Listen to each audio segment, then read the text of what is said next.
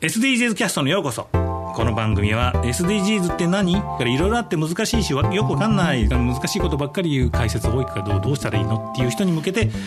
軽くお届けします。はい、 RSK ラジオ SDGs ミュージック岡山からスピンオフしています、はい、毎回一つぐらいのテーマを決めてですね、はい、それについてお話ししていきますが、はい、今回の、ね、番組のテーマは、うん、目標1番の貧困をなくそうでしたね。はい、で貧困っていうのは結局相対的なもんだから、ある人の貧困は別の場所に行くと貧困じゃなかったりするんで難しいですよね。そうですね、う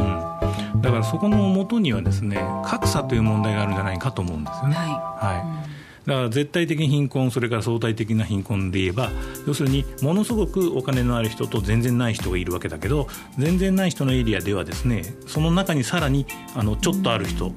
本当に全くない人ということですよね。はい、ちょっと思ったのが、前回上映した映画の中に出てきたスモーキーマウンテン、フィリピンの中に出てくる男の子が1日200円、うん、プラスチックをね、要するに拾ってお金になるんだと、はい、その200円でお米が買えるんだと楽しそうに言うんですよね。だからこれは SDGs の目標で言えば、プラスチックをなくそうというものから言えば、なければその子の収入はないわけですよね、はい、うん、拾ったプラスチックをお金にしてるわけだから、はい、だから SDGs の難しいところは、これは確実になくそうということになると、今それによって例えば生活している、ね、人がいるわけだから、はい、それに影響を及ぼすというようなこともあるんじゃないかなと思いますね。いろんな人の立場から見ないと、うんうん、何かを犠牲にしてしまうということになりかねないですね。だからそういう絶対的な善悪がないのがこの問題の大事なとこかなという気はしてます。そうですね、多面的に見ないといけない、はい、それをちょっと次回を込めて、はい、そうですね。で多面的に見るためには、いろんな人の立場で描かれている映画とか小説、漫画なんかを見ていけばいいんじゃないかなと僕は思ってるんですよね。はい、はい、というわけで今日は映画大好き、あ、はい、早川もう映画エヴァンジェリスタがいろいろ紹介するんですが、はい、格差を描いた映画っていうとどれっていうのがあるんですが、実はね、いろんな映画ほとんど格差が中に織り込まれてますよね。はい、織り込む。でその中でも特に、はい、有名なもので言えばですね、是枝さんの万引き家族、はい、うん、これなんかも明らかな格差を描いているわけですが、はい、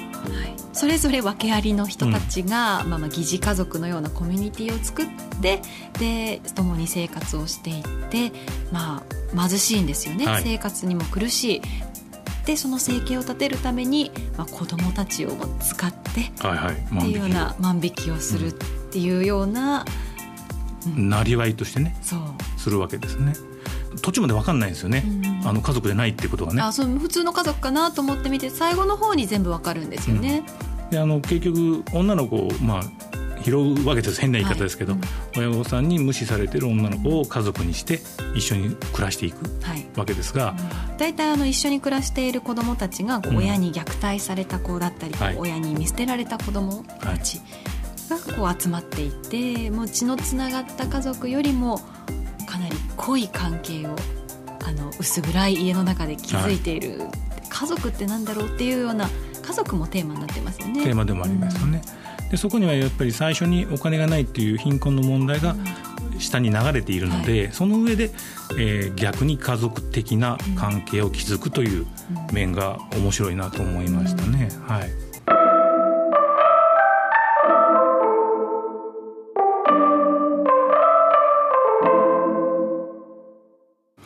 他にはノマドランドアカデミー賞を取った、これは新しいですね。去年、はい、去年ですが、こちらなんかは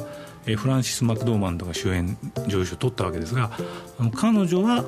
役者ですが、彼女ともう一人以外は全員役者ではなくて、実際のノマド生活をしている人なわけですよね。そうなんですよね、だから演技をしているわけじゃない、普通の普段の暮らしをして、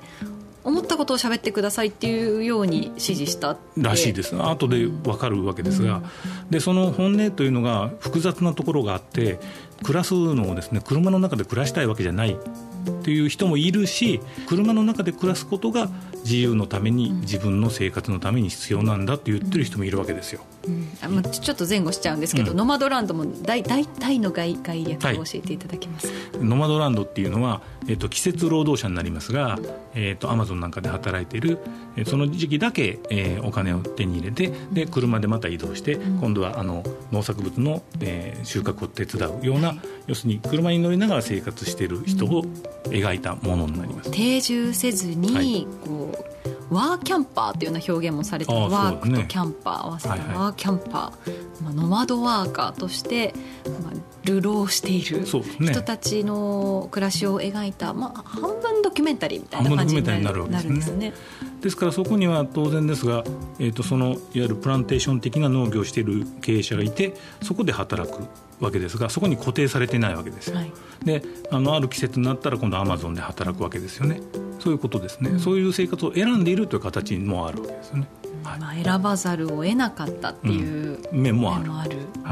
どちらとも言い難いところはあるわけですが、自動的にそういうふうに格差が生じてくるっていうのが、もう人間が社会を形成する以上しょうがないのかなと思う面もあります、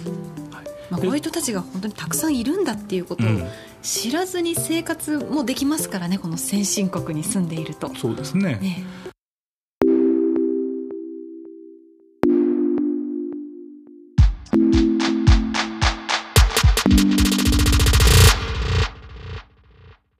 でも同じ先進国でも多分韓国なんかは、パラサイトという映画があるわけですが、ありましたね、その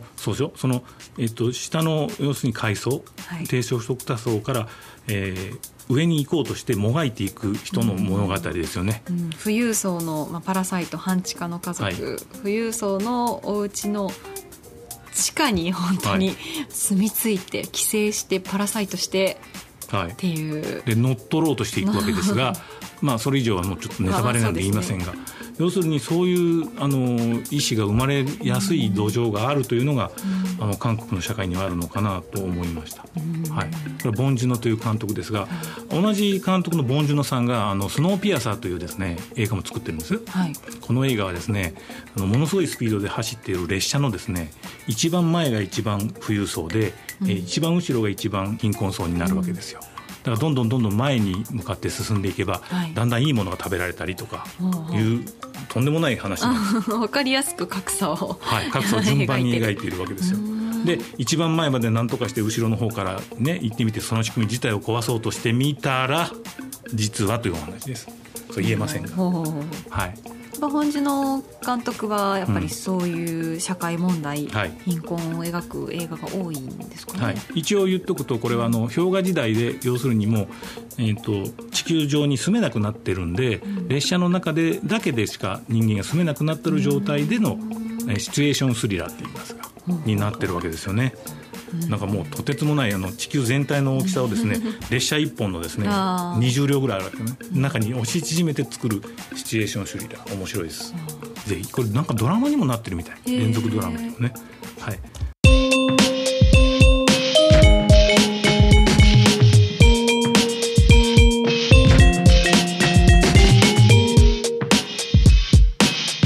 そうやって並べると本当にたくさんありますね、この貧困格差テーマにした映画、で映画もたくさんありますが、実は小説も実はあるじゃないですか、昔から、名作もありますが、最近のもので言えば砂川文治さんの、ブラックボックス、これはですね、配達人、要するに、都会ではですね、ある時期までに荷物を届けるためには自転車で配達するのが一番早いわけでしょ、交通渋滞とかあるから、その、自転車配達人の生活を描いた小説になりますね、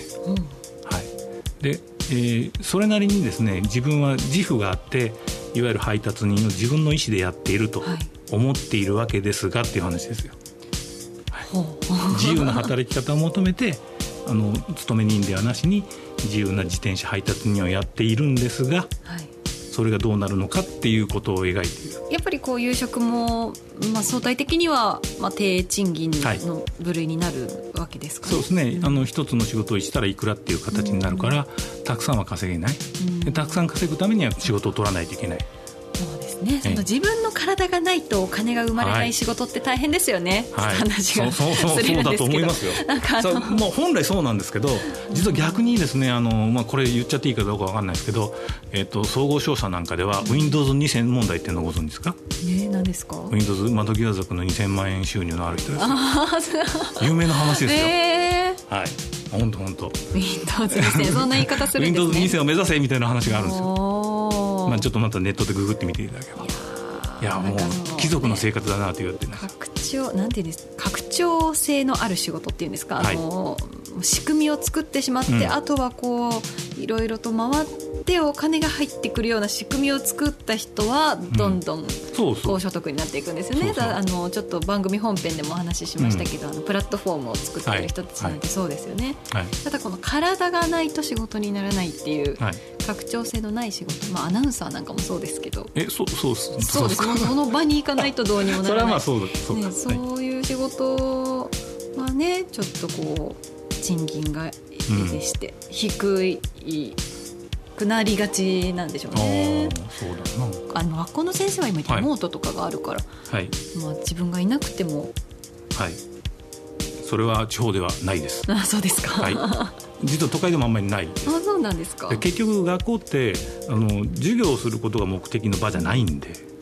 はい、人と人の要するにコミュニケーションの場なんですよ結局。その部分をどうやって作るかっていうのは学校の役割に今なってきているの で、ね、学校の授業だけだったら、その有名予備校の先生の授業をオンラインで見ておけばいいんですもんね。 そうです。その方が逆に分かりやすいかもしれない、分かりやすいし学力もつくかもしれないけど、じゃあ学校行かなくていいかってそんなことになってないんです実は。そうですね、いや本当生徒来たくて来たくてしょうがなかったりするんですよ、コロナで何ヶ月か学校来てなかったら、それは何がしたいのって言ったら友達と会いたいと。そうですよね、はい、学校はそれが大事、はい、よく言うのは将来どんな仕事がしたいのってね、子供に聞いたりするじゃないですか、はい、俺聞いても無駄だと思うな、その通りにはなれないじゃんどうせ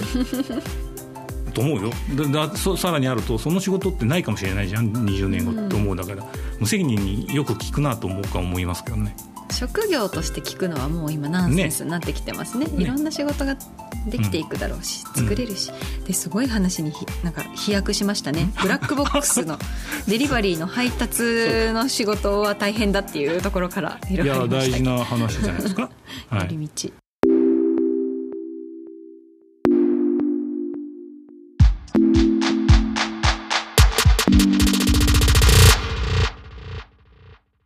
一つだけ申し上げておくと、例えばさっき言ったアマゾンの時給っていうのは30ドルとかなんですよ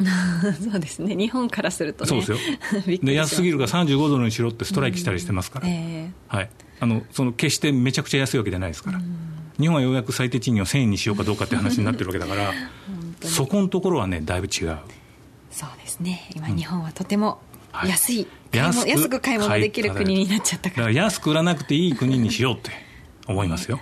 はい、そのためには自分で考えて自分で本を読んで自分で行動する必要があるんじゃないですか。偉そうに言ってますけどね先生、はい、なんかすごい、はい、拡散してそのまま落としどころも見つからないまま終わりましょうか。終わりましょう、はい、格差についてはいろいろ考えていきたいと思います、はい、ぜひ番組もお聞きになってください。 RSK ラジオで毎月